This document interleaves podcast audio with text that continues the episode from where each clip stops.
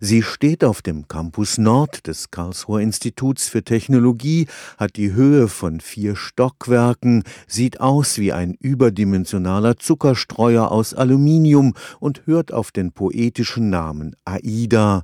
Im Inneren werden Wolken gemacht.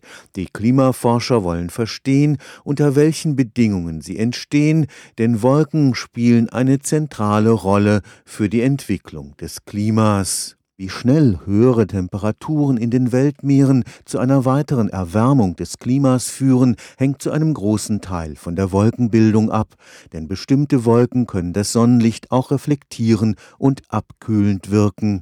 Da sollen die Experimente im Wolkenlabor AIDA des KIT Klarheit schaffen. Wir sind jetzt hier in der AIDA Experimentierhalle. Was Sie vor sich sehen, ist erstmal ein riesiger Kühlschrank. Er erstreckt sich über drei Stockwerke nach oben und hat einen Durchmesser von etwa sechs Metern. Da drin können wir es sehr kalt machen, bis zu minus 90 Grad Celsius und damit alle wichtigen Temperaturen der Atmosphäre abdecken. Professor Thomas Leisner leitet das Institut für Meteorologie und Klimaforschung und ist Herr über das Wolkenlabor.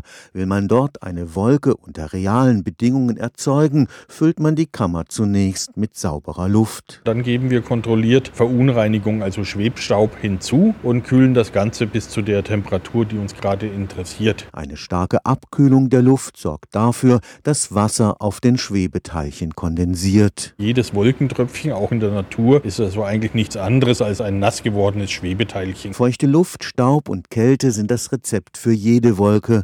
Aber erst wenn das Wasser als Eis in der Wolke kondensiert, regnet es. Bei uns in unseren Breiten ist jedes Regentröpfchen, das Ihnen auch im Sommer auf die Nase fällt, oben in der Wolke ein kleines Eispartikelchen gewesen. Um einen einzigen Regentropfen zu erzeugen, müssen Sie das Wasser von ungefähr einer Million Wolkentröpfchen versammeln. Interessanterweise ist nicht jedes beliebige Schwebeteilchen fürs Regenmachen geeignet. Da ist das Eis sehr wählerisch. Nur sehr wenige Partikel sind gute Eiskeime. Das sind einerseits Mineralien zu nennen, wie zum Beispiel Feldspat, das ist ein recht guter Eiskeim. Andererseits auch Dinge, wo man es gar nicht so vermutet, nämlich manche Bakterien können sehr gut Eis machen. Stefan Fuchs, Karlsruher Institut für Technologie